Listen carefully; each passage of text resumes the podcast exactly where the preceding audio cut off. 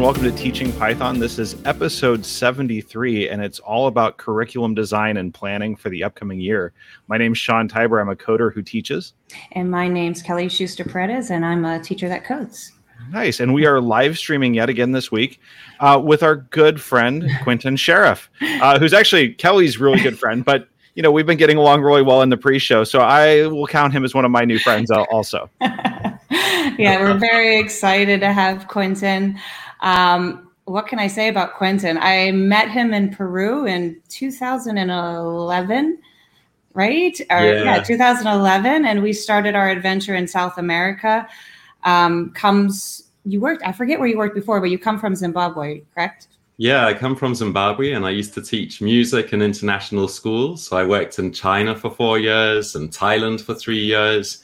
And then we met at the American School of Lima. Yeah. We and worked together he, for three years. Absolutely. And we, he, sure, uh, Quentin was like one of those people that you can just bounce the ideas off of. We had some fun um, tech integration with English and some awesome music technology with design tech and always a person to just bounce the ideas with I, what I was going to do with tech and what he was going to do in English. And now he works for Concordia and he's an instructional designer, which I'm so excited for. And you also got your degree in tech integration. And yeah, he's just getting there. Getting, getting there. Sorry, getting there. Curriculum developer, but tons of experience. And I'm just so excited to introduce him to Sean and we can have this great conversation about instructional design and planning for the future. Mm-hmm. Very cool. Well, let's start where we do all every week. Let's start with the wins of the week, and Quentin will make you go first because that's fun for us. Uh, anything that's good that's happened inside, outside of the classroom, wherever you can find it. Yeah, um, I've got two wins for the week. Uh, I'm in the last three courses of this uh, master's degree in instructional technology, and my team uh, for this piece of group work is going so amazingly well that I just feel very proud of all of us. And the project's going to be amazing. And my second win of the week was an onboarding um, with a bank that's based in Europe, where I'm going to be doing some curatorship uh, thanks to Brexit. Um, so I'm going to be doing some consultancy and curatorship with French and English with them. So that was exciting. That's exciting, and and we can't share that bank because, but it's awesome. I'm very excited for you. It's a it's a huge win, and congratulations on that. Thank you, Sean. Are you going to do your win or me? Uh, I'll let you go first. Ladies first this week. Oh, well, you know, mine. I just have to say that yesterday had to be my win of the week.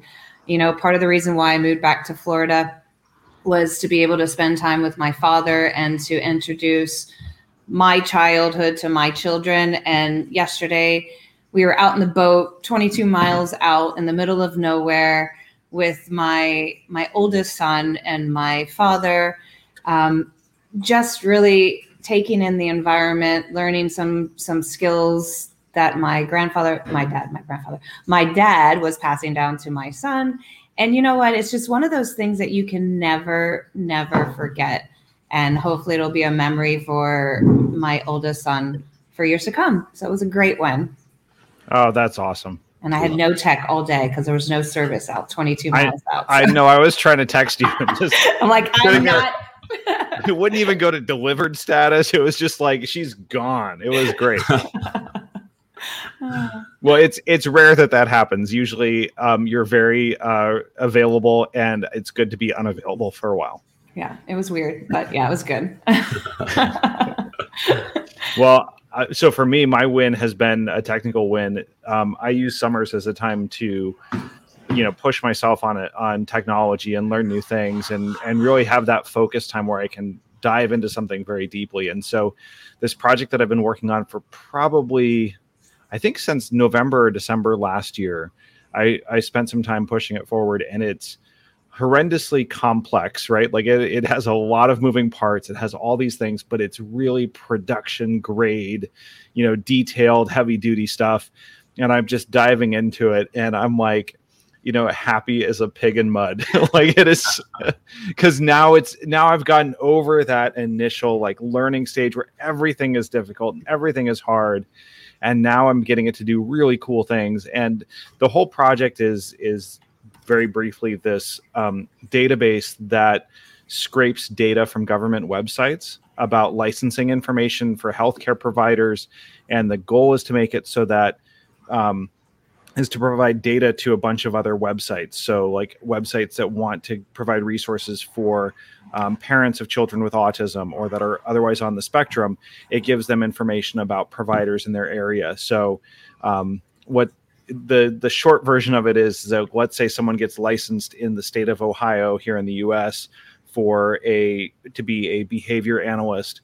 This um, program will scrape that website like once a week, download the publicly available data, process it, put it into a database, but then it also looks up their address information and geocodes that into a latitude and longitude so it can be put on a map and the the big thing that I worked on uh, this week was getting it so that it sends a notification email uh, on a on a daily basis to let me know that like, hey, here are the number of new providers that I found. Here's the number of updated ones.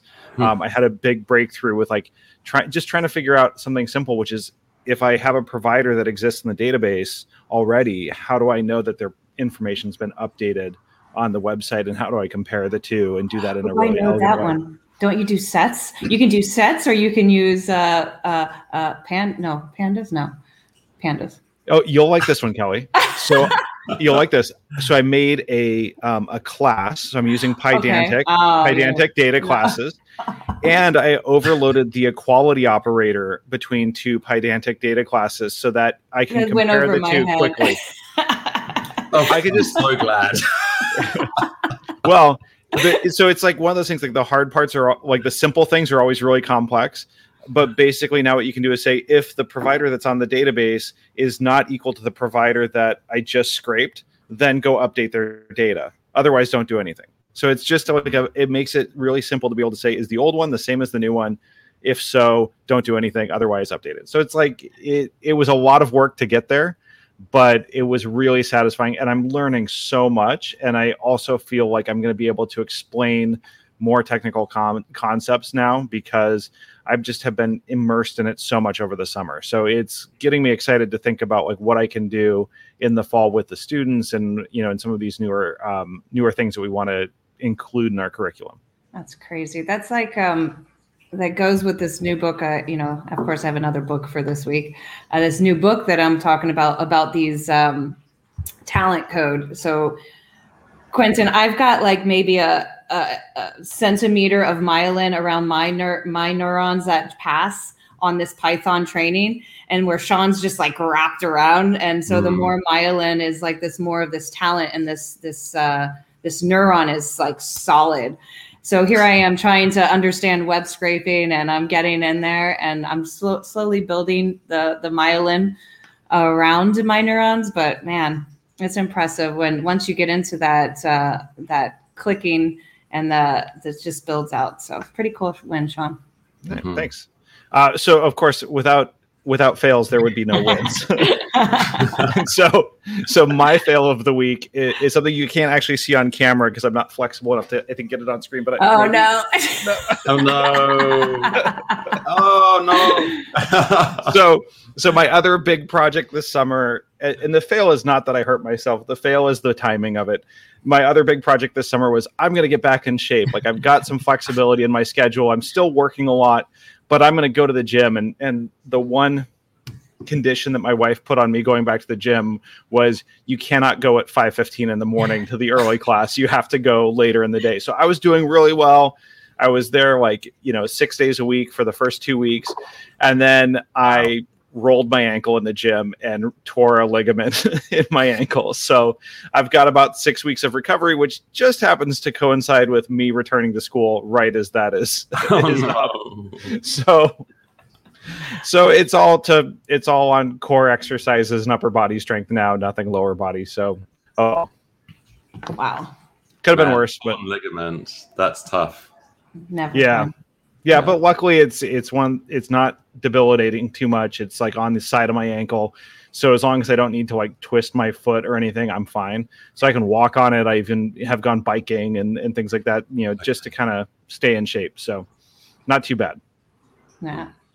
Well, cool. I I don't have it. Well, I do have fails, but nothing besides the fact that I have to learn how to do Excel spreadsheets and and and merge to and look for duplicates. And I'm just like, I can't remember. Surely I could just write a Python script for that quicker.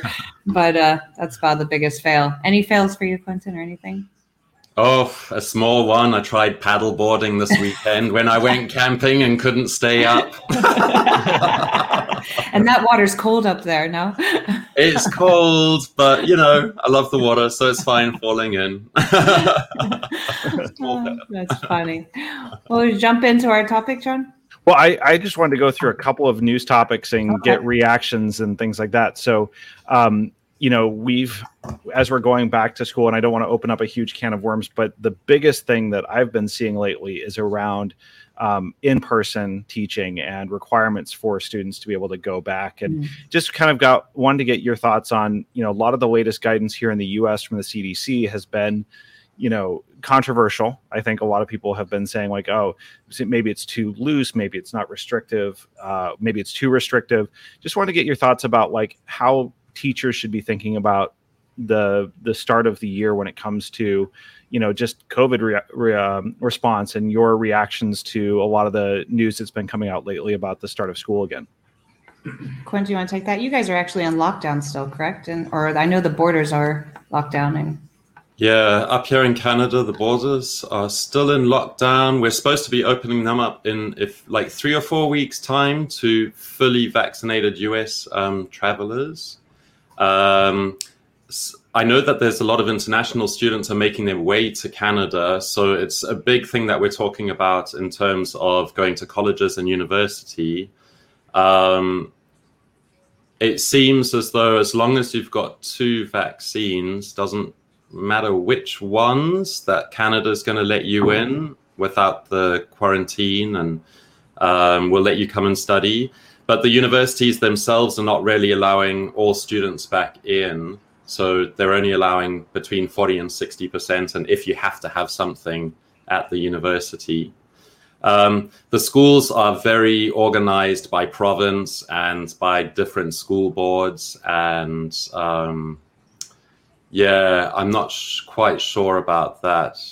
I think they're pushing for blended learning still. Mm. Yeah, I know we have a, a, still a little bit of a staggered start, couple days in the beginning. I think it's just to acclimate the teachers really and the students, you know, back into the fact that we're not using maybe the cameras as much or a Zoom as much. The hopes were that we were going to move forward and, you know, go back to that. I hate the word normal, see, and back to normal kind of thing. But I don't know. I think there's a lot of a lot of questions going around on the parents' what's ups for me is whether they're going to wear a mask or not wear a mask, and and how does that look like, you know? So I'm preparing personally. I've said this the whole year. I've loved Zoom. I've loved what it's done for teaching coding. I've loved the ability to share the screen. So I'm hoping that I can still say, "Hey, just jump on Zoom." I know there's other project products out there where we can share code, but Zoom was so easy and the kids know how to get in and we share the code and and they can talk about it, put their little face on the on the screen and it's like presenting without the fear of having to stand up and present in front of a class. So personally, I'm hoping that I could still use Zoom in the classroom. Well, I think you're still gonna have an account, so you know, go for it. I'm gonna crash the bandwidth. yeah, yeah. It, I mean, I've been, I've been, you know, my reaction to this news has been, you know, I really hope that all of our teachers out there can stay safe with all of this, and everyone's able to make, you know, smart decisions for their classroom the way that they teach best, and that keeps them safe and their students safe. I mean, that I think that's really what it comes down to, and and I think we disagree on how we do that but I think the goal is still there that we want to be, you know, we want to be able to teach in whatever way makes the most sense for the subjects and the areas that we're in. But finding the right way to do that is hard. And I think, you know, the good news is at least at least the way Kelly and I have been teaching is that you know it's an iterative process we try things out we experiment we see how they work we throw away the things that don't work and keep the things that do and that's the way that we create our own normal so Well, that's so funny. I mean, I had a link on here to share. Actually, I don't know if you saw this um, from Shigeru Miyagawa. He's the professor of linguistics at MIT. He he did a short talk. It's very good video, and I think it's eight minutes or ten minutes. But he talks about the things that we learned from COVID and the things that we should think about when we're building our instructional um, curriculum or or designing um, what we're going to do in the classrooms. And the couple of things that he got out of or we got out of learning online was this whole thing about teaching the whole student we we were able i know personally i was able to feel more connected to to someone at home you got to see in their in their houses we got to comment on oh that's a cute little picture in the background or here's your dog here's your cat and we got to learn our kids about our kids personally more than what we would see in the classroom. So he says that's one thing that we should take away from the whole COVID and make sure that that stays in the new school year.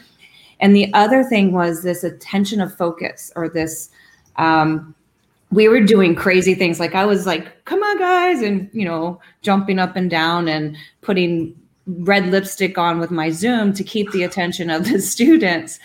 And we were in this constant how are we going to engage the kids? How are we going to keep them from falling asleep? How are we going to do this? And I think what um, Professor Shigeru says was when we go back to the classroom, the kids might have this sudden feeling of boredom because they're not in a screen, they're not looking at something that's engaging them. So, how are we going to keep them focused in the learning in the new school year? So, I thought that was interesting. Mm-hmm. I think that leads really well into our topic too, because you know, regardless, every every school year is different, right? Like it can feel like they get a little bit, you know, same at, after a while or a little bit repetitive. But you know, I was thinking about it. Um, my when I first started teaching, that was my first year, right? So everything's new and everything's different. My second year, I'm like, I got this, you know. Second year, I, I know what I'm doing. I, I think I have you know most of this figured out, and then boom, COVID, right? and then last year has been different for everyone. Um, and so you know, each year is gonna is different. And I don't think that there's any such thing as a normal school year anymore.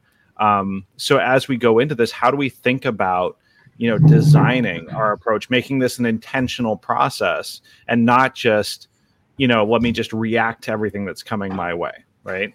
Um, so, Quentin, maybe you can share a little bit about the the role that you have with design and the way that you are working um, at Concordia, right? And yeah. how you do this intentionally instead of just you know letting things wash over you. yeah, um, which can be a bit of a panic state when you're getting to the end of the holidays and you realize that there's a whole year ahead of teaching and you're thinking how are we going to manage this with all the changes with all the regulations, etc. Uh, I was I was listening to you chatting at the beginning about um, you know studying. Sean, you're talking about studying this project, this database projects that's scraping data. You're talking about when you've got certain time, you can come back to the work. Um, and you can really take a deep dive into it, but you don't always have the time. You've got to be flexible. All of these things are aspects of what we call andragogy or teaching to adults. So there's pedagogy, which is teaching K to 12, and there's andragogy. And in pedagogy, there are extra things that we need to um, add to our toolbox. We've, as Kelly says, we've got to keep the learners engaged. We've got to do things that switch on the motivation and keep drawing them along the learning program. However, when it comes to adults, we've got this expectation that they're going to be engaged. They want to do this project. They want to do this um, course or this degree. So if I if I'm if I come at it from an umbrella aspect and I talk about human performance improvement, if we think of like an HR of a company, any company is spending a lot of money on the people and the people the employees are going to be the most costly asset in in the company. So we want to make sure that everyone is able to perform efficiently at the best of their ability. We want to make sure that they've got all the skills and knowledge that they've got the capacity to do this and that the organization and the environment gives them uh, the possibilities and the resources. In human performance improvement, we split it into two things. What can the person do themselves? What are their skills and knowledge? What, what attitudes and motivations can they bring to it? And we split it into the environmental. And we say, this is the system that we're living in, this is the industry, uh, this is the way we recruit and select, this is the way we compensate, these are our expectations. And this was developed uh, from, it's called the behavior engineering uh, model. And there's been a lot of data and research that shows that the uh, systems and the environmental aspects take up about 80% of the, what actually has an effect on the human performer. So there's a huge amount that's in your school curriculum, that's in the school protocols and um, systems that is there in place, whether our learners fit into it or not. Then, if we bring it down another level and we go and we look at things like curriculum design, here we're saying, okay, let's form it a little bit more uh, uniquely. We're going to call this the maths curriculum. We'll call this one the English lit curriculum. We'll call this one the Spanish as an additional language curriculum. And here we're looking more at focusing on what does this person need to learn uh, year by year? What are the skills? What are the behaviors? What are the attributes that we want to see them perform at the end of this? And then focusing specifically on uh, this master's that i'm doing now which is instructional design and using instructional technology. We're saying okay what's the exact course or class that we're going to be teaching and how can I deliver this in multiple aspects that are going to hit all of the objectives, still pull my learners along in a motivating and engaging way, and will no doubt at the end of the course give them the skills that they can apply in a real uh, life way immediately. So. I think Kelly, hold on, you're muted. You're muted. I'm muted. Sorry, I'm muted because there's people in the background. I had some processing. I was like, "Where's my paper?" Um, I I love that, and it's just there's so much to think about. I think sometimes when people come into the industry, um, and, and I, I'm not going to say Sean did this because he came in and he became a natural right away. Um, but there's just like you come into this industry. I'm I'm going to teach and I'm going to teach coding. And I'm just going to go and stand up at the board and here you go. You're going to type print hello world and we're going to do this and we're just going to go and we're going to go into idle and we're going to type this. And We're going to do this and bam, you know it. You're ready to go. Go code something. But like you said, there's so many other factors that um, actually need to be built upon first. I almost think of it like that pyramid. You have this instructional design of everything that's going in within the system and then you can start building on your curriculum and then you can start building on the actual content. So there's a lot of things going on and and a lot of moving parts. So if that that something in that cog or something in that base starts to deteriorate you know the the system or the the culture or the the parameters in place then the whole content is irrelevant because it's just going to fall off the pinnacle you know the other thing that i like too about the way that you incor- incorporated all of that was that it's also very goal focused that you've got really clear design goals for what you want to create whether it's for the individual or for the environment to be able to really clearly like tie all of the activities all of the pieces that you're designing and putting together back to those goals. So that you know and, and that was one of the things that i found as i was teaching was that you know, Kelly and I sat down at the beginning and thought, okay, what are three things that we're going to try to do at the beginning of this course, right? And we're going to try to accomplish those and we're going to measure ourselves. We're going to be critical of how well we've achieved that and all of those things. But then we're going to reevaluate and say, did we reach those goals? What else do we need to do? How can we better achieve these goals? What worked? What didn't? All of those things. But we wouldn't be able to do that if we didn't set out those goals at the beginning, right? We have to design with that intention of these are the things we're really trying to do. Yeah, absolutely. And uh, when when you talk about being goal oriented, our goal, no matter if it's uh, teaching learners to code Python, or if it's like the work that I'm doing for Concordia University, the goal is the end learner. How can we impart this knowledge in a useful, efficient way that gives them real world skills that they can immediately turn to their next project and go, how can I put this model in here? Yeah. So here's a question, and, and I'm going to throw these out there because I know you can handle anything I give you. Um, so a lot of our listeners, or uh, um, a lot of people that are who may not have curriculum science in their in their schools, who want to develop a, a K-12 or a 6-8 or a, you know K five curriculum, they're like, how do you begin?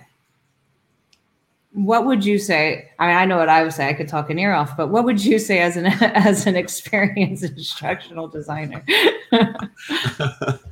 um, first, that out there. yeah, that's a good one. That's a really good one. It's a huge question. Um, I would start out by saying, "Hey, the wheel has already been invented." If your uh, school board or school district doesn't have a well-formed curriculum, is there something na- in the neighboring school district that works really well that you can download and start looking at as a model? Um, or can you use a, a, theory or a model like uh, we use ADDIE? It stands for Analyze, Design, Develop, Implement, and Evaluate. Or something like Agile, you know, perhaps you've heard agile, or you were mentioning at the beginning of the podcast, you use an iterative approach to learning. So you try something, you write something out, you talk to your other teachers about it and say, do you see this working in our classroom or for your subject? Uh, maybe do a few tweaks and then you teach the lesson. And then at the end, come back and wrap it up with an evaluation and say, that went really well let's keep that for next year. And slowly you're going to start building modules that fit really well within the overall framework. Yeah, I mean, I think um, that was something, and I'll, I'll use as a personal story. Like we developed the design technology curriculum at our former school, and it was something that it was definitely trial and error um, five years in the making. I think that's something to for everyone to keep in mind. Sean and I've been doing this for three years, and we have only been teaching sixth through eighth of Python for three mm. years. And every year we've added a little bit more. We've te- tweaked a little bit more. We we constantly talk.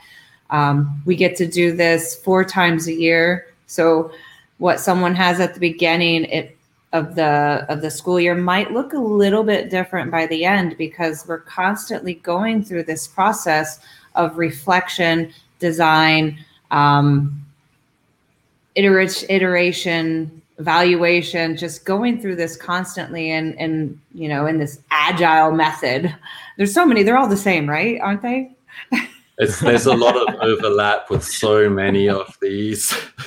like I, I learned like 20 of them in one of my learning theories courses, but I only used two. it's the idea of just, just reflect on it and it'll be fine. yeah, exactly. Metacognition. Metacognition.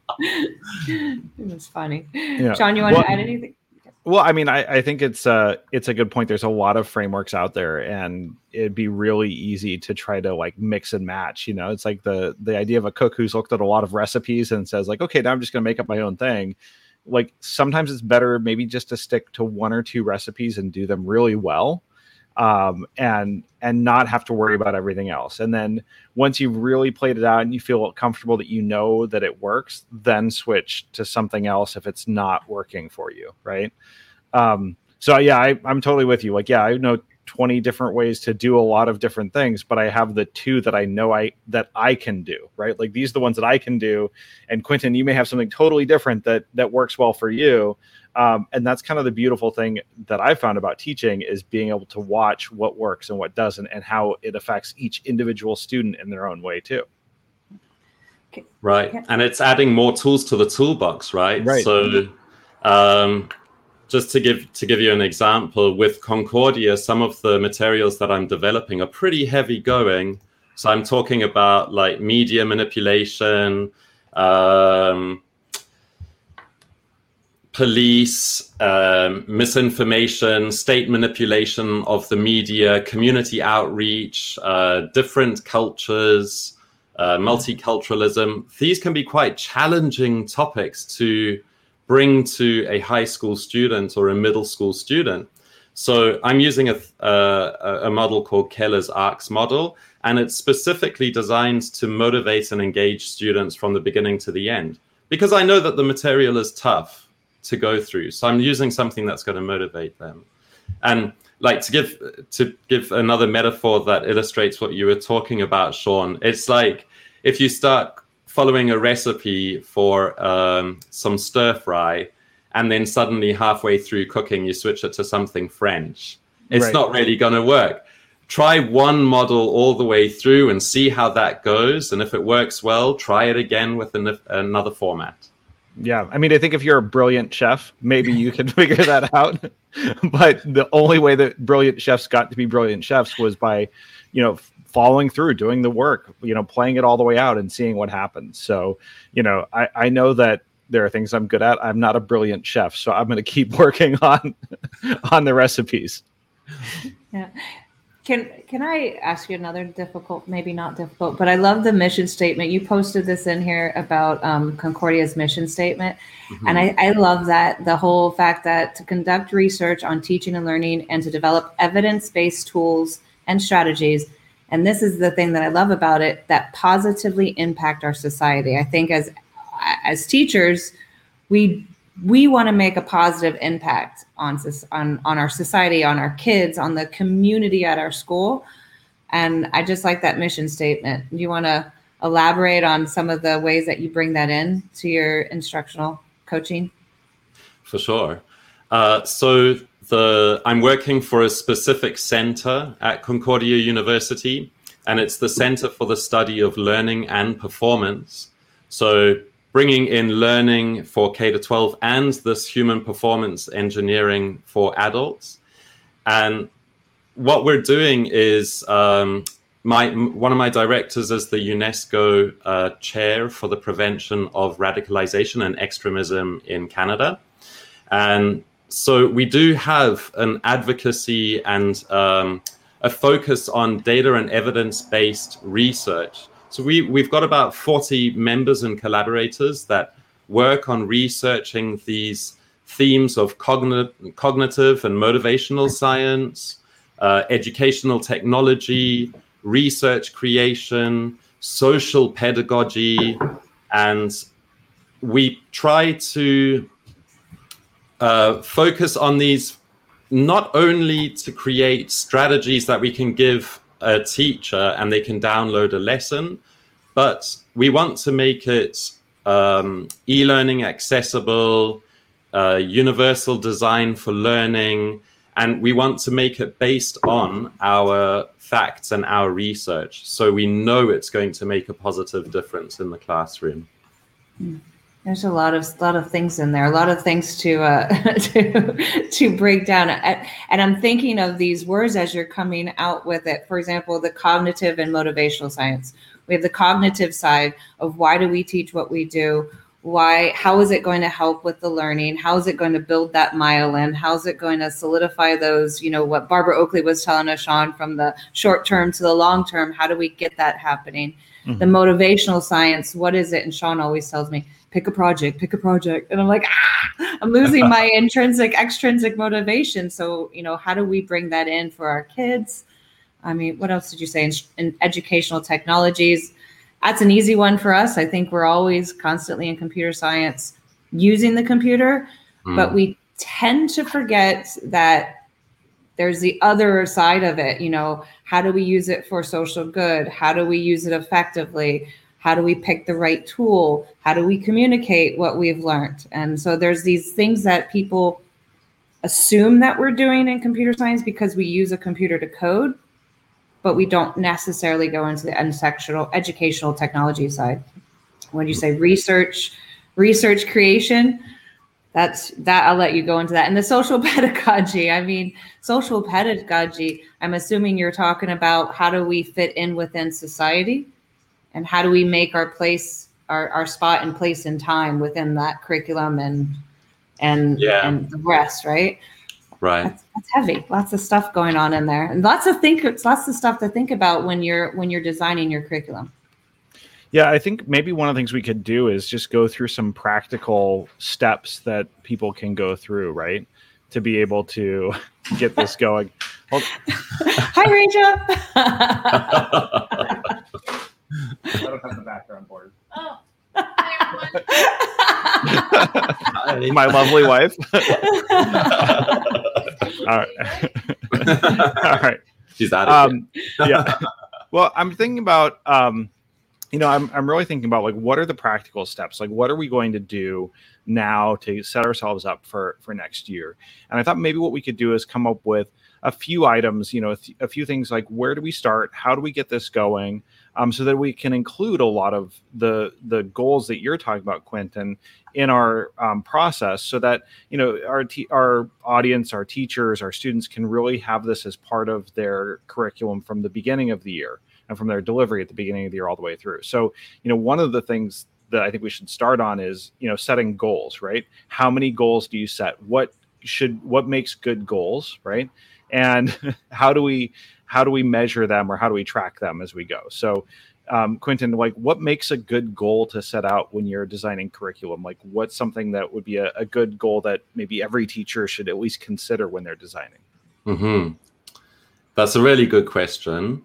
Um, I'll come back to it. My learner is my my end goal. So I've got to almost create a learner persona in my mind uh, and think, okay, I've got X learner sitting in front of me and they coming into my classroom with these things that they do well and these things they don't do well and we've got all sorts of things to consider. But if i can create one enduring understanding or overall goal that fits into the overall curriculum that gives me a good umbrella from which i can start dropping down different panels of uh, courses or course materials. And those can each have their own little educational goal that builds into the overall pyramid. I'll break that back down because Yeah. I know I I'm seeing the picture that he's saying. So we're going. You know, we could talk curriculum. So that profile, Sean, we know our students. So if we're starting this, but we don't we don't need to.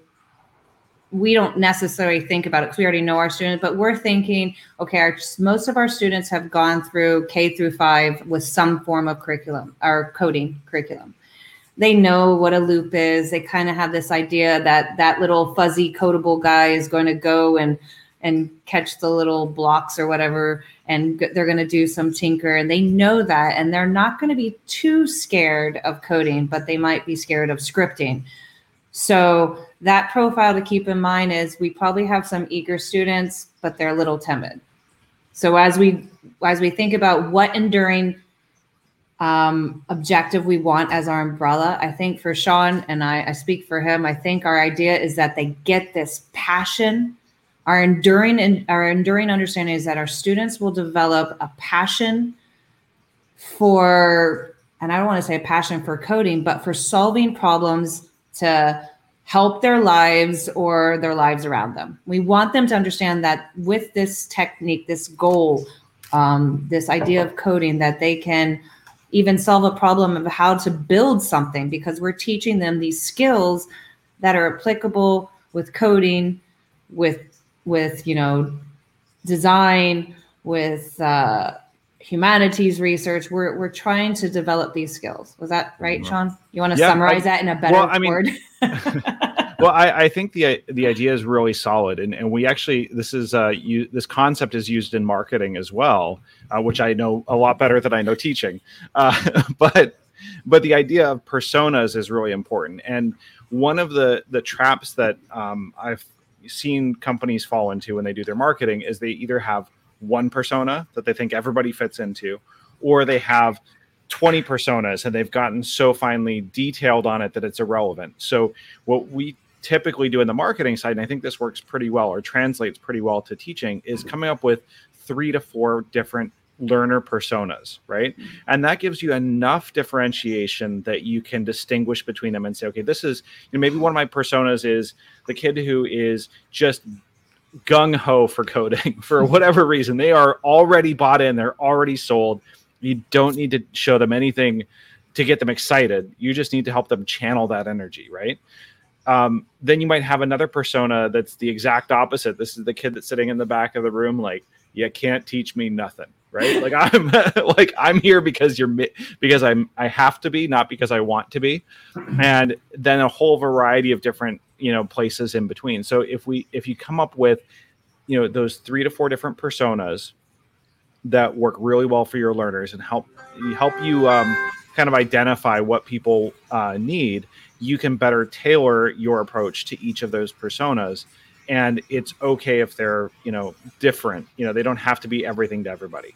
I think the, the second thing that I, I wanted to pull out from the goals conversation is that it sounds like there are very concrete tactical goals. Like i want them to have this knowledge or these skills that they've developed but you can also have secondary you can also have goals that are less tangible like here's how I want them to feel when they enter my classroom and when they leave. Here's how I want them to feel at the end of the course. These are the emotional goals, the social goals that I want them to acquire or achieve as part of my my course. Um, and then the last area is I think you have to include those kind of like mandatory goals, like the requirements, like it's paying taxes, right? Yes, I have my administration that needs these needs me to do these things. They're not necessarily directly influencing my other goals in the classrooms, but they're things that I have to do, right? So how do I include those goals in my design as well? Like I have to teach all this in 50 minutes a day, right?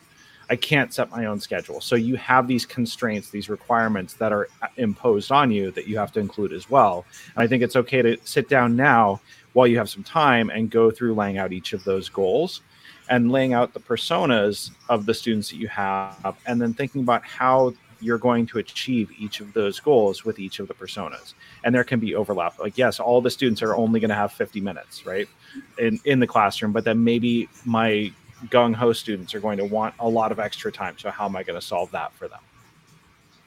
Okay. Yeah. Um, my second question is, Quentin, how do you know that you're reaching your goals? Right? How do you know that you're actually that it's actually working? Right? This is my Brian Aachen question for testing. Right? Yeah. Like not not testing scores and and how do I create better quizzes, but how do I know that it's working? That I'm achieving those goals for those learners?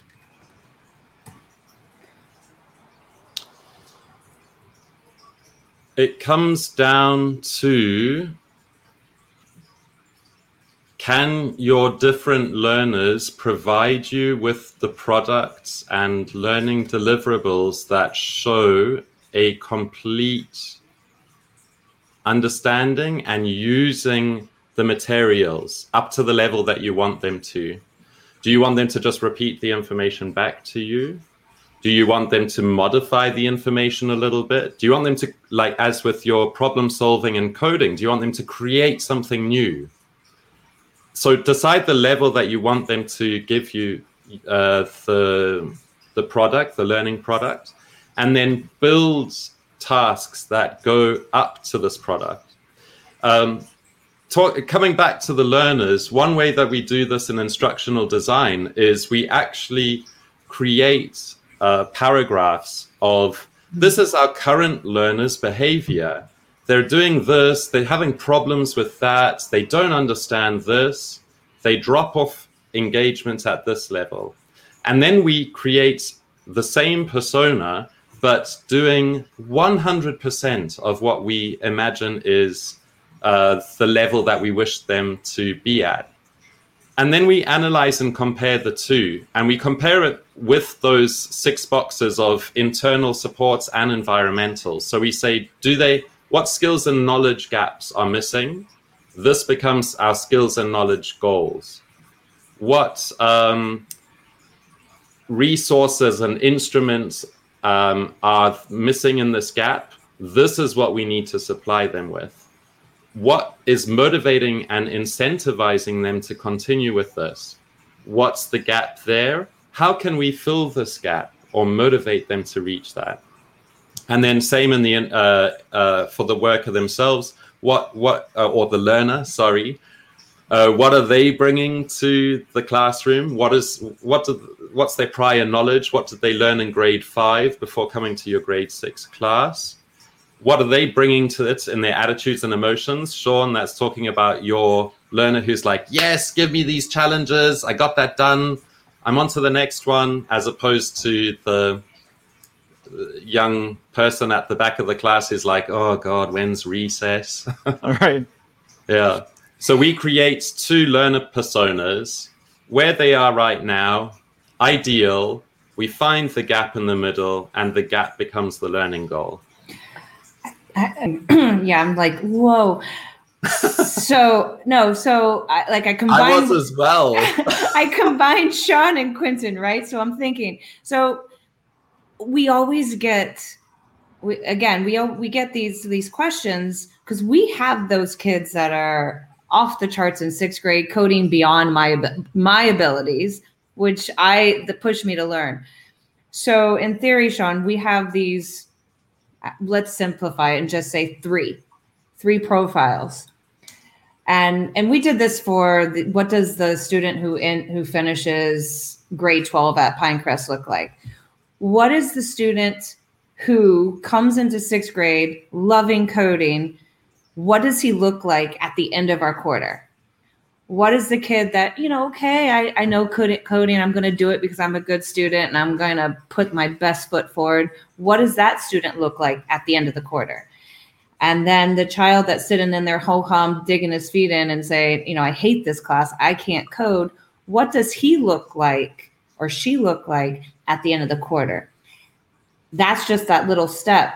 And we extrapolate it to what do they look like at the end of eighth grade right? And and that goal that final picture that final profile is our and our ultimate goal where you can have those panels that quentin was talking about of here's our mandates from the school curriculum. Here's our our social emotional learning um, goals for our ch- students here's our educational use of technology for our students and they kind of fit into this this body persona of this child and what we want to see happen and what do they look like when they graduate yeah. so and I think it's important also here is that the role of assessment is really critical in this as well. And and it's critical that we think about assessment very broadly and very creatively in terms of how we're going to assess progress against each of these goals. Because it'd be you know pretty simple to put out like a google form that says how do you feel? Right? Like 1 to 5 i feel great about coding or i feel terrible about coding. And at the end ask them the same question see if it's if it's moved right but there are many other forms of assessment that you can do that are maybe less quantifiable but more qualitative in nature that could be helpful for you to get a better sense of what's happening as a teacher.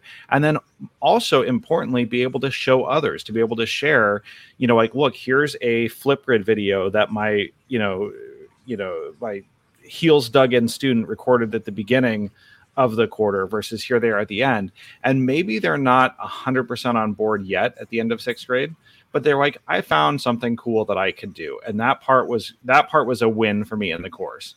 I didn't like anything else, but I found one thing that I like to do. That might be enough progress for that profile or for that persona to claim a victory in terms of we're making some goals happen. And that in seventh grade, when they're back, now we've got something a little bit higher to build on. You know, they've got something that that was a win for them that we can use to take them a little bit further.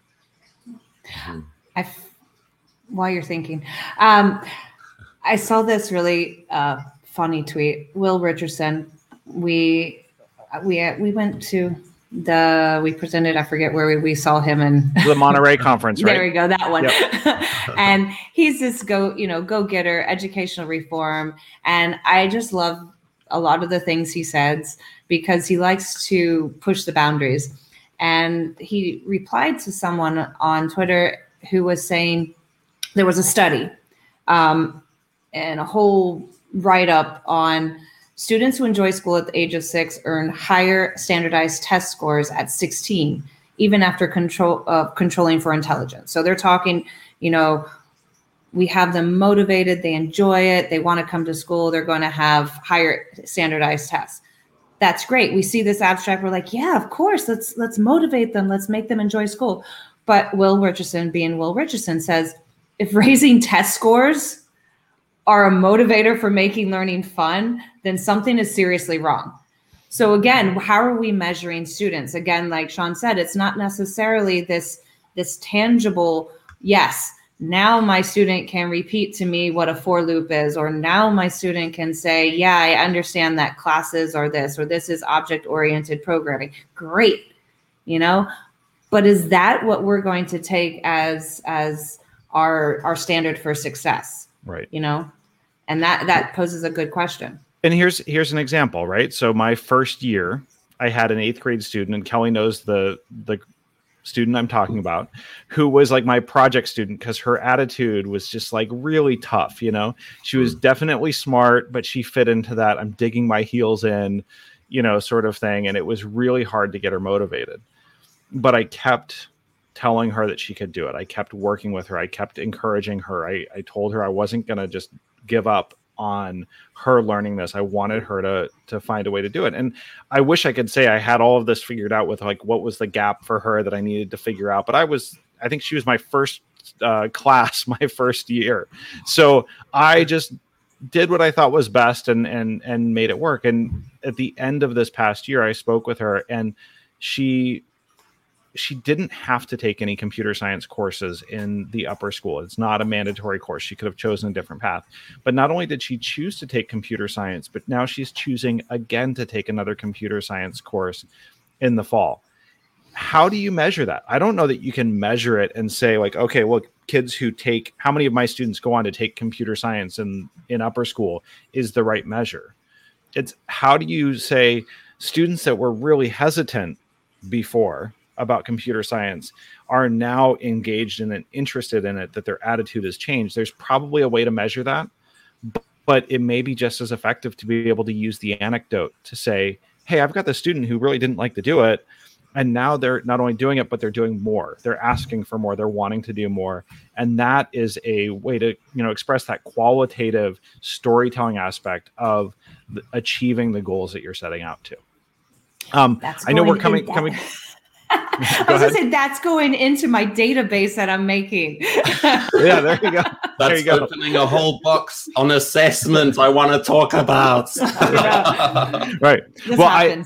I, I know we're running a little bit short on time. Um, I have another call coming up right after this.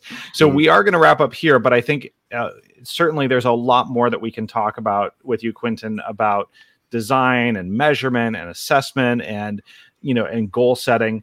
Um, so i want to say thank you for for coming for that but i also think that there's this great additional conversation that we can continue to have. It's something we've talked about before around diversity equity and inclusion.